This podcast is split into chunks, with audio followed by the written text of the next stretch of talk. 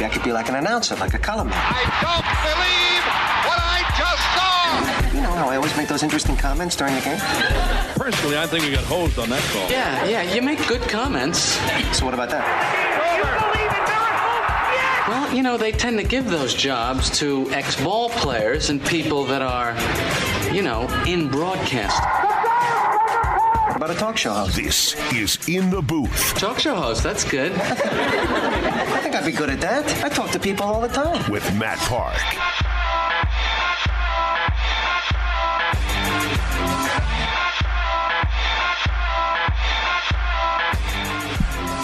And welcome in the booth, everybody. It is a Tuesday. We got the Monday feeling, though. Got through Monday yesterday at the expense of Harold Baines. I kind of feel bad. It's, I don't. It's not that I want Harold Baines out of the Hall of Fame. It's just a matter of if he's in, then they're going to need an expansion. And I love Cooperstown. I love the Hall of Fame. I don't really want to see big backhoes and all the stuff they're going to have to do down there to let in all the people there. How about we just open a wing in Salve? Yeah, the annex, the uh, Baseball Hall of Fame Part Deux. Uh, I'm friends with the guy who literally lives next door to the Hall of Fame. Literally, it's the next house, and there's an open lot in between that now is going to have to be the Harold Baines Hall of Fame wing, like the the addition. Because of the dozens of people that are now going to have to be in the Hall of Fame because Harold Baines is. Do you think this opens the floodgates or this was just a mistake? Well, you can't really call it a mistake, although, pause on that for a second, we'll come back. They're doing it willingly. There's a lot of people sitting around in the room, and but it's a flawed process. That's what a lot of people will talk about. I saw a quote from Tony LaRussa, who was Harold Baines' manager early in Baines' career, and he said, Well, we got sitting around talking about the best players of the 80s and 90s, and he was on the top four or five of all those lists. Okay, maybe compiling numbers over the period of time that you laid out, but he was a really good player. I'm not trying to take away from Harold Baines in the Hall of Very Good, but was he among the cream of the like the best player in the league at any time? No. Was he basically his whole career he never led the league in anything. He led the league in slugging percentage one year. Um, he was not. You know, I'm not going to do yesterday's show again today. He only won twice, I guess, finished in the top ten in MVP voting. That's just not enough. Not enough. And doesn't mean he's a bad person. I'm sure he's a tremendous person. Six time All Star. He was touched by the honor as well he should. Congratulations to him. Absolutely fantastic for Harold Baines. But if Harold Baines is going to be in, then now we need to put a lot of other people in. And yesterday we listed the former chief, the crime dog, Fred McGriff. Fred McGriff's got to be in the Hall of Fame if, if Harold Baines is in. So that's neither here nor there.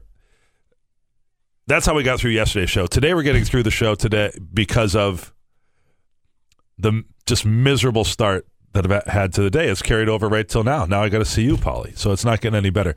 What's wrong, Matt? So just for putting up the curtain here, part of my routine, two, three days a week. Everybody, we air those orange slices at five o'clock, right? Yes. Well, sometimes I do them the night before, coming off an event. I might go from a basketball game back to the office, knock out one of those, and it's ready to go for the next morning. Might come in from a coach's show. Might do one just during the day, depending on what the subject matter is. Last night I had uh, last class with the young minds. Uh, get back to the office around eight thirty. Think, all right, I'll knock out this orange slice that I'm working on with Andre Szmyt. Be ready to go for tomorrow. Computer is going at like the pace of, you know, sap being poured out of a jar in January. Not going to happen. So that happens once in a while at our office. I know that it will remedy itself. It's just it, the computer's not working right now. Walk away. So go home, get involved with other things. So then, what I often do, probably three days a week, I come in in the morning, dress like a slob, somewhere between seven and eight thirty. Grab a hot beverage and a bagel along the way. Get my stuff done. Maybe knock out a few emails. Maybe get some uh, loose thoughts together for this show, and then maybe I'm done with that by 9, 10 o'clock, and I go back home and I get ready to maybe face the world. So, come in today. Computer had over uh, restarted overnight. I don't love that, but at least in theory, now everything should run smoothly uh, and at the proper speed. So it's running at proper speed, except now I got to reopen all this stuff I had, and including the you know you know the production world. Probably I was um, you know halfway done with it or close to halfway done with it yesterday, and had to walk away. I get it back, boom, boom, boom. Do the open, the close, snipping it. Okay, all right. Get it to time. I am 30 seconds away from finishing this thing. 30 seconds, maybe two minutes tops. I got like one more edit, mix the sound. Boom. It's like, you know, six clicks. And then the computer was a little slow. It's kind of squirrely. I'm not going to go all uh, Adobe Audition on the people and, and explain what was going on, but you would recognize it probably as something that pops up just once in a while when you're having some uh, editing issues. The computer was in a little bit of a bad mood. And then wham! Blue screen, restarting. Did it give you the the sad face blue screen? Not that there's no sad face. I, I tweeted it. I got a little reaction. Not the Uh, no, Not I didn't even one? have that. But I got the the sign that says it's basically the GFY of screens where it says, um, and it's kind of rubbing it in. I'll, I'll give them credit for being honest about it. It says, working on updates. Don't turn off your PC. This will take a while, which is kind of rubbing it in, you know, for me I've You're- never seen that one. your PC will restart several times. And I'm thinking, well, damn, it just restarted last night. How how often do we need to restart this thing? So then we get in and we're at um so here's the first screen restarting, working on updates 1%. Now I think, well, what can I do? So I'm inept without my computer, just like everybody else. I could have used the time to clean my office, but I probably couldn't relax enough to even do that. I say, you know what? I got uh, some checks to deposit at the bank. I'm going to run to the bank around the corner and get that done while I'm waiting for this thing to fire up because I know it's going to be at least 20 minutes and maybe 45. Go to the bank, do the thing, pop all the buttons, boom, boom, boom, boom, boom. Load up. I got a bunch of checks to go in. Check deposit. Sorry, we can't accept your checks today. Think, oh, that must have been a mistake. Maybe it's because I stacked them instead of put them in one at a time. Let's try this again. Nope, can't take your checks today. So I know that's a first world problem. I know I sound like a jerk right now. The blue but- screen is following you around. Yeah, well, that's a good way to put it. So now we get back to the uh, and Higgins by this point's in the office. So I've got a little bet with him, like what percentage is the uh, computer going to be at when I get back? So I run around the corner of the bank, come back. I think probably by now it's like twenty three percent. Now I'm texting friends. I got this going on. What? Now we get up to like forty five minutes in. I'm at something like forty three percent. It's going one percentage point a minute. Then I think, oh, you know what? One of the things that's on my list is uh, I wonder if I can get my hair cut this week or next. So I text the girl who cuts my hair. You know what? Come in at eleven thirty. She says. I said, okay. Well, maybe I can get something accomplished today. but now eleven thirty. Now I need this computer deal to remedy itself in the next couple of minutes, so I can get this piece of work done because I want to have that on the FTP for all of our affiliates. Certainly by noon at the latest. I like to have it done the night before. So picking up percentage. I'm at like 75. The thing's restarting. It's dipping to black and whatever. Uh, comes back out, restarts. Long story short, slam the piece together. Uh, have you know, having to bring it all back to life and figure it out somehow. Get the Andre Szmyt FTP in there for all the world. So go listen to that at five o'clock today on the Brent Axe Show. Uh, you can hear that wonderful piece of radio production, the Andre Szmyt Orange Slice. That gets up out the door for the haircut. Got a f- sandwich that I really like. That's been the highlight of the day. And then back to the office for just a bunch of emails that have kicked me in the teeth. So that's what I've done up until this point today. And I'm still dressed, by the way, still dressed like a slob. Didn't go, at this point, I'm not going to go home and whatever. I got to go meet a student after this. I can give you the rest he's of the in, day off. He's in for a world of hurt. You- you want the next 50 minutes off? We can shut this down. I appreciate it. Go to Is that- Stephen A. Smith. Is that in the offing? Is that? I never knew we could actually do that. Once I've come this far, we might as well do it. I had a We got s- Cam Lynch coming up. you- You're gonna. Uh, let me just say this quickly. I'm sorry, not not to cut you off, but just to at the risk of sounding like a, a jerk further, I am fully aware that, that these are first world problems, and my part. So that you know, lady cutting my hair, it's like, yeah, well, my you know husband has to have surgery. I'm like, okay, my problems aren't that bad, Yeah. right? You know what I mean? Like, I'll get over it. You're you're gonna double hate this story because it, it shows how much of a child I am. I was given a video game from our Secret Santa for my PlayStation 4 two days ago, and it kept. You have to install the discs on the games now, and it kept installing till ninety like five percent, and then error. It would say an error occurred, so it took me forty eight hours to get this game installed on my on my PS4, and I was furious and wanted to throw it out, but it but it, it doesn't it didn't affect work or anything. No. it's just it just kept saying it. Error. You want to tear your hair out? Yeah, so I the you know what the remedy was that I did? I took the disc out and wiped it Yeah. with a with a paper towel. That's what we did back in the original Nintendo. You overheat the thing. Oh, turn it down for a second. You take it out, blow it off. You know, I know people that used to keep their Nintendo cartridges in the freezer. That's and gross. Said it worked better. that's risky. I wouldn't want to risk the moisture. I don't know. I don't know. I'm gonna have to Google that. You must really be working that thing to overheat it. I would say if you if you have to start it in the freezer. But I remember, yeah, when you'd get that little, the screen would go crazy. It meant it was either overheated or wasn't making a great connection. You'd take it out, you'd air it out. Maybe with the vacuum cleaner, I think people might have taken in there a little bit, and then uh, pop it back in. Or even sometimes you'd have to drill jam it in. You kind of slide it this way and bang, just give it a little pop down to uh, make for a, a crisp connection there. Uh, a couple of shout outs today. First to a friend of the show, Jayson Stark. We have uh, Jayson on once a year or so. Uh, awesome dude, Syracuse grad, Syracuse basketball fan. He has been uh, honored with the J.G. Spink Award. Uh, that is for baseball writers, the equivalent of uh, what we talk about on the broadcast side, the Ford C. Frick Award. So uh, he's been named as the top, you know, long and meritorious career for baseball writers, and uh, nobody deserves it more. Does an awesome job. Has been at it for a long time. Survived the uh, ESPN layoffs of recent, and uh, is thriving at the at the Athletic. He is a, a tremendous person, and we couldn't be happier for uh, Jayson Stark. So he'll be honored at the Hall of Fame ceremony with Harold Baines and company next year. I would say Jayson Stark. I, I, no, I'm not going to back off. I just I don't want to go in on Harold Baines. Jayson Stark is clearly he's over the bar. He didn't need Yes. like a special committee or anything to get in. Yeah, he's a no brainer. No brainer. First ballot. Not the Harold Baines of writing. No. no. That'd be like if we woke up someday and hey, got a call from the Hall of Fame. Like if I if I got a call, like I did a lot of minor league baseball broadcasting. If they called me tomorrow and said, "Hey, you won the Ford Frick Award," I would say, "That's awesome. I'll see you there," and I'm I'm so excited and honored. But I would feel like the Harold Baines. Of, Would you take it? I mean, come on, it's completely, completely uh, ridiculous scenario. But um, yeah. Eh, See, this is where I struggle with the Harold Baines thing. Like, there's got to Well, be a what's he gonna of. do? Yeah, you can't turn it down. What are you talking about?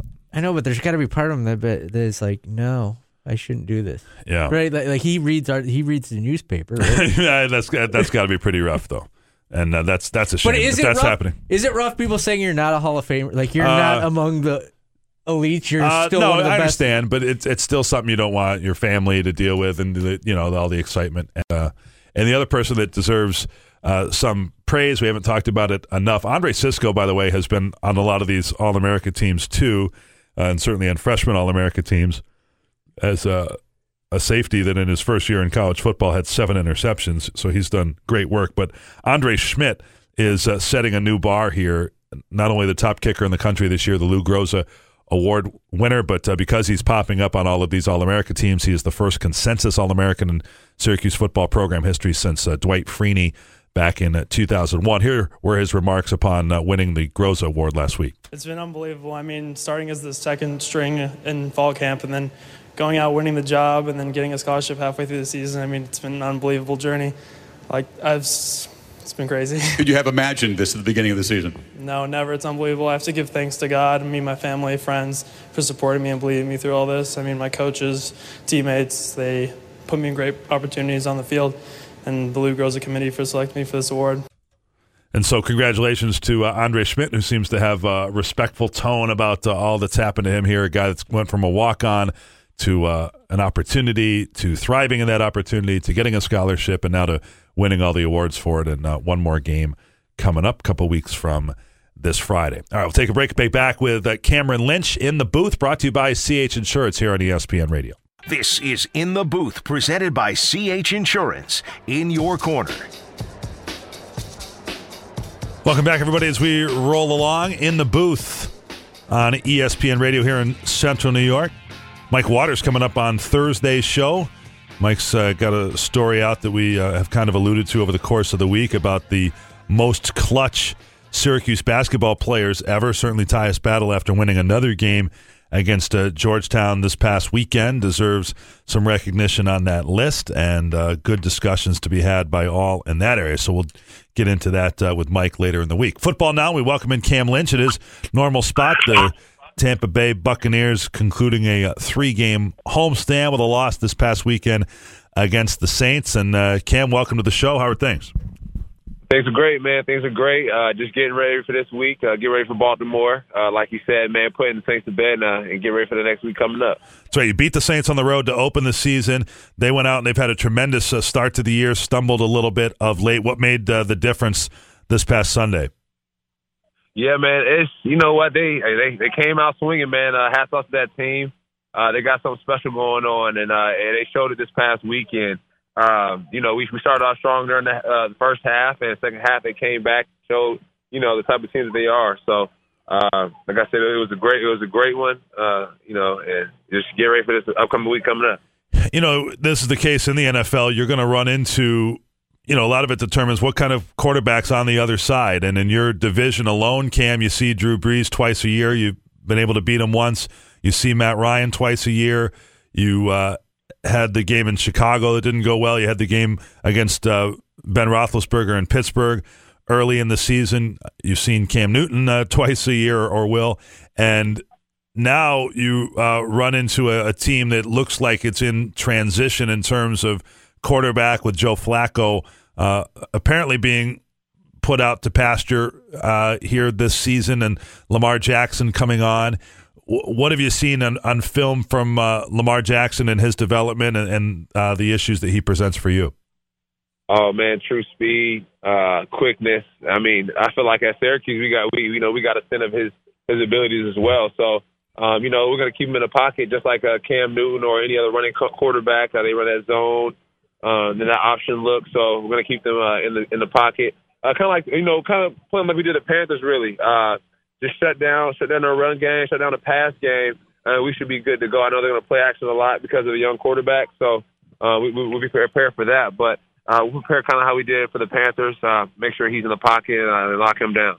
Cam Lynch is our guest. The uh, Bucks beat the Panthers two weeks ago. Four interceptions in that game for your Bucks uh, defense, Cam, and and uh, obviously if you have something similar against a Lamar Jackson, you'd be right where you need to be in this game.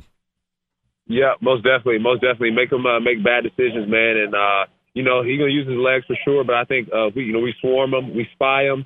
Uh, we should be good to go. Do you, you know, you've been around the block enough now, three, four years, uh, legitimately, you know, as a, a, special teams standout on the teams you've been on, but uh, also a fill-in linebacker here and there, and you've been in all these studies and and uh, game plan preparations. What would you tell our listeners, the average NFL fan? that makes the biggest difference between a rookie quarterback, a guy like Lamar Jackson that's, you know, got one or two games worth of action versus and forget about Drew Brees, but even just a, a normal veteran guy. What what makes the difference in terms of what he hasn't learned or hasn't been exposed to yet? Well, it's just the the speed, really. Um, you know, as a veteran quarterback, you've seen everything. You've seen every type of blitz, any type of uh, formation or anything from uh, from a defense and uh, the speed. So uh, for a rookie quarterback, you know, there, it's green. Um, the guys aren't as fast, and things move a little bit, you know, move a little bit faster for him. So, uh, you know, I think for the veteran quarterbacks, they just like I said, man, they they they seen everything already before. They've seen it all. It's kind of like driving almost. Uh, you know, for the rookie quarterback, they get that get get behind that wheel for the first time in the league, and it's totally different. Uh, people are flying by them, but you know, as a veteran, you're in the car sitting nice, uh, and you got you got some mileage on you. Yeah, it makes sense. I like the analogy. Uh, Cam Lynch, I guess the Bucks this week against uh, the Ravens on uh, Sunday at one o'clock. We'll turn our attention now, uh, Cam, to the bowl game as we continue preparations here. And I know the guys are just starting to get going. Coach Babers kind of referred to the 15 practices that you get for making a bowl and splitting up that time uh, game planning will come closer to the game, but there's also just sort of development and uh, fundamental work. Uh, what's the most important thing here between two and three weeks out to be thinking about related to the bowl? Um, just keeping their bodies fresh, uh, minds sharp as well, and focused. Uh, I know their minds are probably getting ready to go on, you know, Christmas break and all that. All their friends are going on Christmas break. But I think for for our guys is to keep their minds sharp um, and know that you know this is a game that can you know define you know define Syracuse really and just put a stamp on a great season. So um, just stay focused, um, enjoy their families, enjoy the holidays, enjoy the time off, but also just be locked in on uh, on getting that win against West V. Well, when you're talking about define, there's a big difference, isn't there, between nine and ten wins when you think about how you're going to look back on that season five, ten, and twenty years down the road. Oh yeah, most definitely, and and also too, like right, it's more respect that comes in your name when you have that, that extra win, right? Um, guys in the locker room now from Clemson and different different places, man, they just don't they don't respect Houston. And we get that this big win against West V, it'll be nice to actually show that hey, we, we're not here to play around, and uh, and next year we're coming to get you. One of the developments related to the bowl since the last time we spoke, Cam, was that Will Grier, the very productive quarterback for West Virginia, is the all-time passing leader among active players in college football. He elected to st- uh, sit out the bowl game, as did uh, one of their offensive linemen. This is a trend that's come up in recent years. Wondered what you thought about it from a distance. The, the idea that it's becoming a little more common for people with pro potential to uh, sit out the bowls. It's it's tough. I mean, at the, at the end of the day, right? You have to make a decision. Um, you know, they're grown men, and if you feel like you can make you know millions, millions of dollars, uh, and get drafted, you know, do that. But um, you know, for me personally, as a competitor, you know, I'm an undrafted guy, so the way I think is a little bit different. Um, you know, I feel like, you know, you start a season with a, with the team and your guys. I feel like you could, you should finish it off like anything else. Um, but you know, they want to protect their assets. But me personally, I think, you know, as a guy, um, as a competitor, I fight for my team, for my guys. I think I want to see my guys finish off. So it's a great thing for Cuse, man. And um, you know, we have to be prepared. No, no, no matter what. Actually, even though he, he does, he's committing and going to the to the draft. We'd be prepared for their backup and um, and expect all out, you know, all out effort from that West Virginia team. You know, you look at the people that are on the team right now that might be in next year's draft, Cam, the, the Syracuse players, and I guess we can't rule it out, but I haven't heard even a whiff of anybody at this point saying that they would consider sitting out the the bowl. And I think it gives you a little window into their background, right? Why would Chris Slayton sit it out? He's come, he's come this far, you know, and he's probably the the most surefire, uh, you know, draft pick that that's on this team. I mean, either he or Eric Dungey or you know maybe a, a couple other guys, but nobody is for sure a, a first, second, third rounder uh, like the typical candidates that that would maybe pass on the bowl game. So it, it kind of, to me, it's a little bit of a story of how you develop over your career and, and what type of team this is because they're all you know three star guys for the most part. Right. Yeah, and I, I look at it as an opportunity, right? Um, it's an opportunity to, to put more film on tape, um, to show show the world who you are. I mean, some of those guys probably feel like they already took advantage of all the opportunities, and you know, the guy from West Virginia, uh, Mr. Grier, he's he feel like he's done that. So, um, you know, it, it's tough, man, because at the end of the day, I feel like you know you let down your university. Really, I mean, you let down your guys. Like, you know, you know, you put that that West Virginia, you know, jersey on to go represent your school and those people, and the last pull out. Uh, I don't.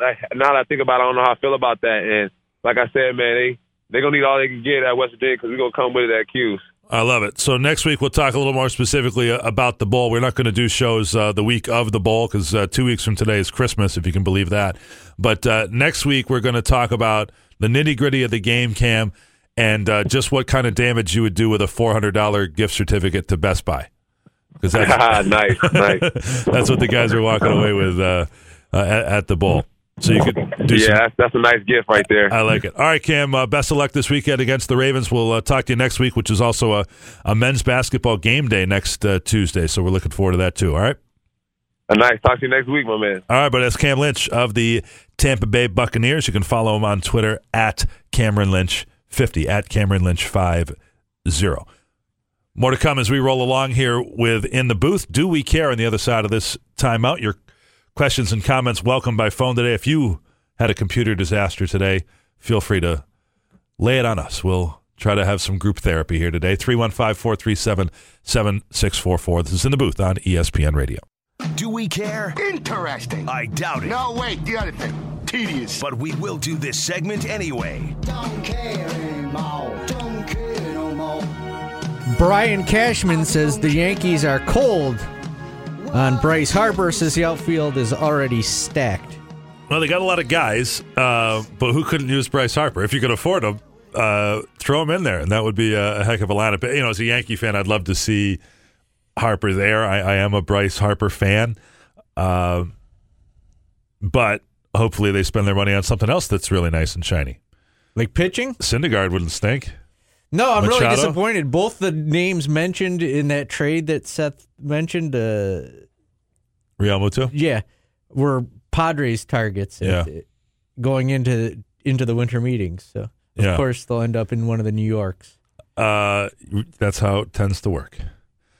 Sad day But, for uh, small team baseball. Yeah, well, I mean that's that's what happens at the winter meetings. I'm afraid, Polly, was a lot of this uh, shopping and hot stoving goes on. But I, I'm ready for the Yankees to do something here. What what what is the move? We've been tantalized uh, long enough. Um, didn't get uh, CNS product uh, Pat Corbin. Good for him going down to the Nationals. And who's it going to be? What is what's the big Christmas gift this year? Uh, you know, it's not Stanton. It's going to be blank. And if it's uh, certainly any of those guys, I mean, Syndergaard would be incredible. Uh, Machado great. Harper. Uh, well, let's see how it plays out. I'm anxious.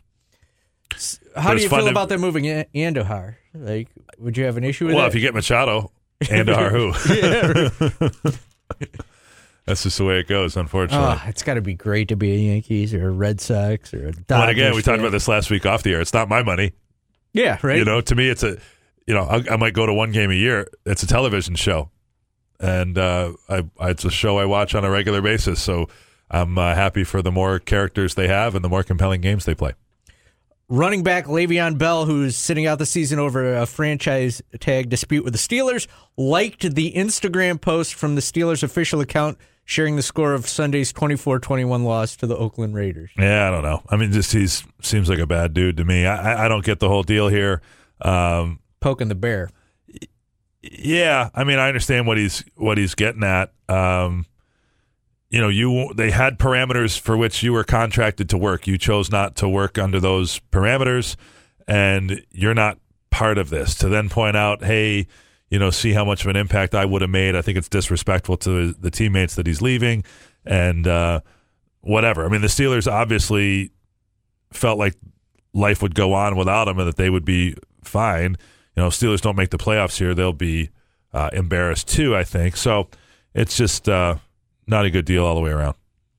Uh, Adam Ottavino claims that he used to argue with one of his minor league managers that he said if Babe Ruth was playing today, he'd hit 140 with eight home runs and he'd strike him out every time.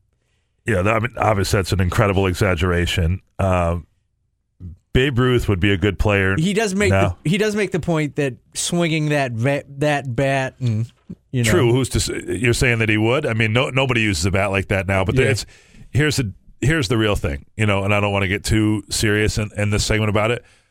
Babe Ruth is arguably the most impactful professional athlete that ever lived. And I didn't look it up. I should have. I just didn't have time. Of course, my computer crashed. If you joined us earlier in the show, but one of your. Uh, I I should do like the Daniel Baldwin fact checking segment on the show. But he's talking about, well, uh,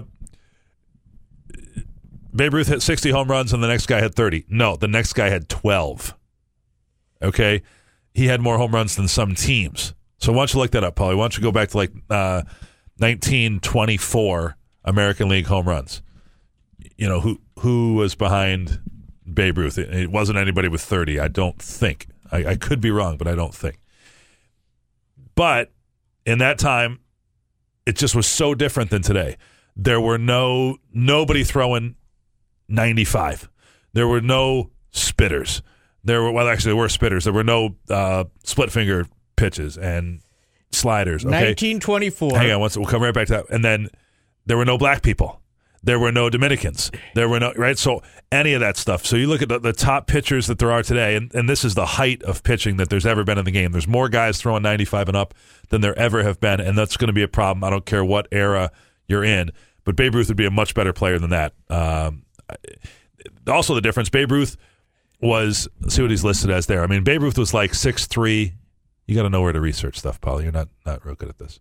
He, he Um, hit 46 home runs. Roger Hornsby Okay. was Um, fourth. Uh, ba- Babe Ruth was like six three and two fifteen, and back then that w- was a uh, you know a mountain of a person. Six two two fifteen. Yeah, and today, you know, he'd be dwarfed by the Aaron Judges of the world and and whatever else. It, it is entirely a different game, but obviously, Ottavino here is uh, is mistaken.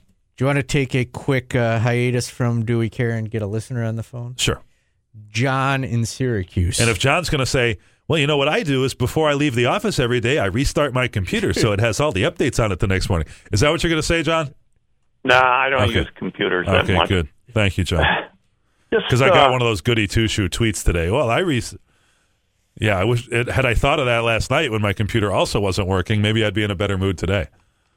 Go Yeah. ahead, John. I'm sorry. Didn't uh, don't you think West Virginia threw a monkey wrench in the bowl coming up? What I mean by that, don't you think the media is going to say, well, if Syracuse if Syracuse beats West Virginia, you know, they the only reason they won is because West Virginia didn't play their All American quarterback and lineman, and if Syracuse loses the game, they'll get crucified for losing the game against a team without their All American quarterback and lineman. Yeah, I, I don't really think that. I think here this bowl is a bonus. I think if they lose it, it's not that big a deal. If they win it, it takes you to ten wins, which is historic. Um, I I think the very nature of football is that you lose players. You know, we can go back and look look at some of those Doug Marrone era. You know, they they won eight games in a season. There were a lot of missing players on the opposition. It just lined up. I mean, they uh, you go to Missouri. Sheldon Richardson doesn't play in the game. That's a pretty big deal, and we don't really go back and asterisk or discount those games now. Uh, so if you win the game, you you won the game. I think it it doesn't look good, you know, for West Virginia that they're you know disappointed to be in this game and all of that. Uh, I don't really feel like it taints the accomplishment for Syracuse. I think for them to go into this situation for uh, you know West Virginia's still higher ranked. They've got more than one or two good players, um, and for the season they've had, I think Syracuse go to win this game. It's uh, it's a positive all the way around. If you lose it, you know I th- still think, hey, you won nine games, you, you got uh, got clipped at the end. We'll see, but if they Okay. if, if they do lose it, I don't think it'll be because of the backup quarterback. You know what I mean? I, I think West Virginia now has to come up with a different game plan and and and find a way. Uh, What I thought you were going to ask there, John, is is it not so much of a benefit? Like I originally tweeted, "Oh, Brian Ward, the defensive coordinator, can sleep now," and he can, you know, because they're the backup quarterback's thrown ten passes for the year. I think it's twelve. He's ten of twelve, you know, something like that. But Right. He's a backup for a reason. He didn't play at any other time. It wasn't like he was one A. Will Grier's not just good; he's an All American ca- caliber. He's a uh, three, four year starter, uh, transferred from another major program. It's a major drop off. Now, the fact that there's an unknown, I think, creates a bit of an issue. You know eh, that there isn't film on him. You're not preparing against this quarterback's tendencies in the same way. So maybe I'm wrong about Brian Ward getting some sleep, but uh, uh, you know I don't think it takes much of the value away from the bowl. Okay, Takes a little fun away. There's no question about that. So thanks for the call, John. Appreciate it. Hope you'll call again. 315 437 7644 or 4 ESPN 44. Takes a little fun away because you, you go into it less thinking, wow, this could be a really cool shootout. Let's see. You know, to me, it feels like another, um, you know, just good competitive game like we maybe saw against NC State early in the year, that type of thing. Love these stories too. Before we take our break, Kid Rock paid eighty-one thousand dollars in layaways at a Nashville Walmart, and Tyler Perry four hundred and thirty thousand dollars of Walmart layaways paid for at two locations in Atlanta.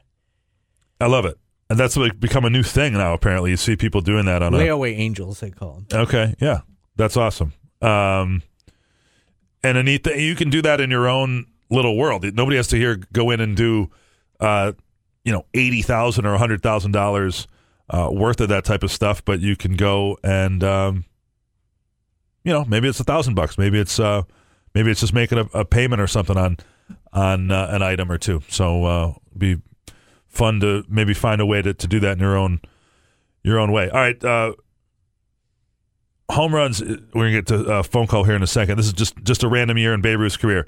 1923. Babe Ruth had 41 home runs. The next closest was a dude named Ken Williams, 29. The guy after that, Harry Heilmann, was a good player, 18 home runs. So third place had less than half of what Babe Ruth did. And uh, one, two, three teams in the league did not have more home runs than Babe Ruth. Out of eight, three teams had the same or fewer home runs as him. So he was a transcendent player. He would fit in today's age. He just wouldn't be as dominant or put up the, the types of numbers that he has now. Stephen North Syracuse had a great call yesterday on uh, on baseball. I love that uh, idea, Steve. The different magnitudes of the same type of player. You had Harold Baines, Eddie Murray, and uh, Hank Aaron all in a row. Uh, what say you on the Babe?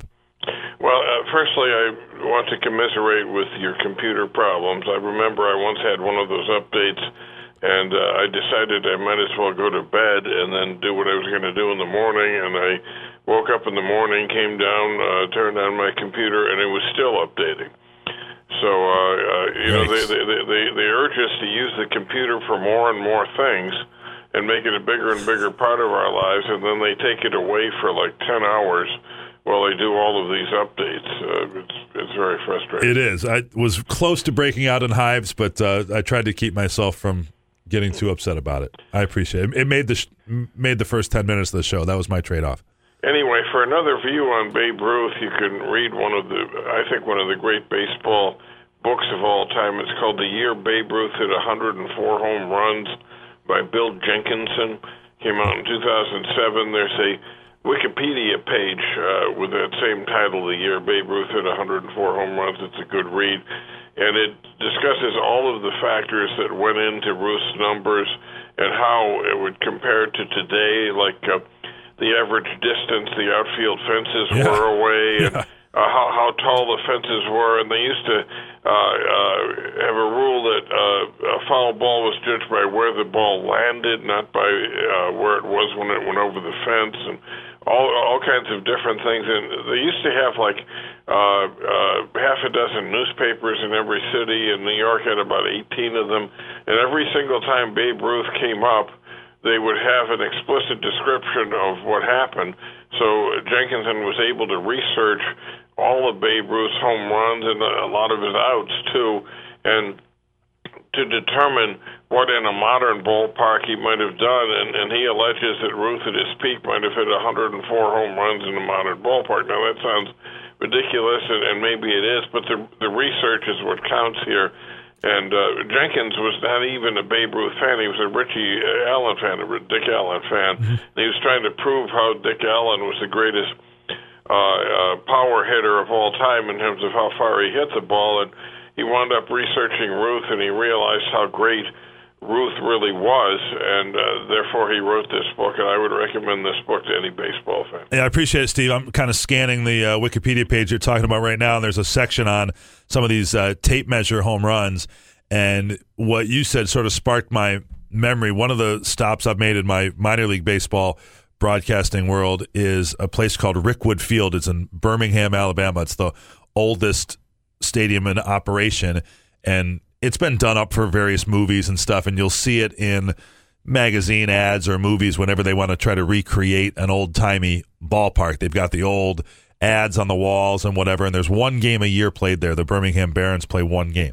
So in my years, I was in that league for four years, and we had a game, the Rickwood Classic, and they kind of throw back to a certain era. You can't believe how far back those fences are and how tall. And you're talking about, you know, 450 in play, uh, that type of thing. Forget about it. He would have hit a lot of home. I mean, the, the thing is now, I mean, does, he have the hand eye coordination to operate in today's game? Who knows? But he was so far and away uh, the best player of his time that uh, I think to say that he couldn't hang at all now is uh, is unfair to uh, to Babe Ruth in terms of the impact that he made. Now you have to go the other way too. You have to look at what would Aaron Judge have done in 1923. I mean, okay, he would have had to ride some trains and and uh, would have done some things a little bit differently too. Wouldn't have trained probably the same way, but uh, you know, Aaron Judge would would probably have killed somebody back then. You know, hitting the the ball as as well and as hard as he he does now against this type of pitching. The one thing I thought when I heard uh, Daniel Baldwin doing this story earlier today is, what if somebody did want to swing a 42 ounce bat, which doesn't happen anymore? think about connecting with that type of lumber at 95 or 98 miles an hour and how far it could potentially go. And with today's baseballs, I mean, we're seeing the way that uh, Judge and Stanton and uh, some of these guys hit it now.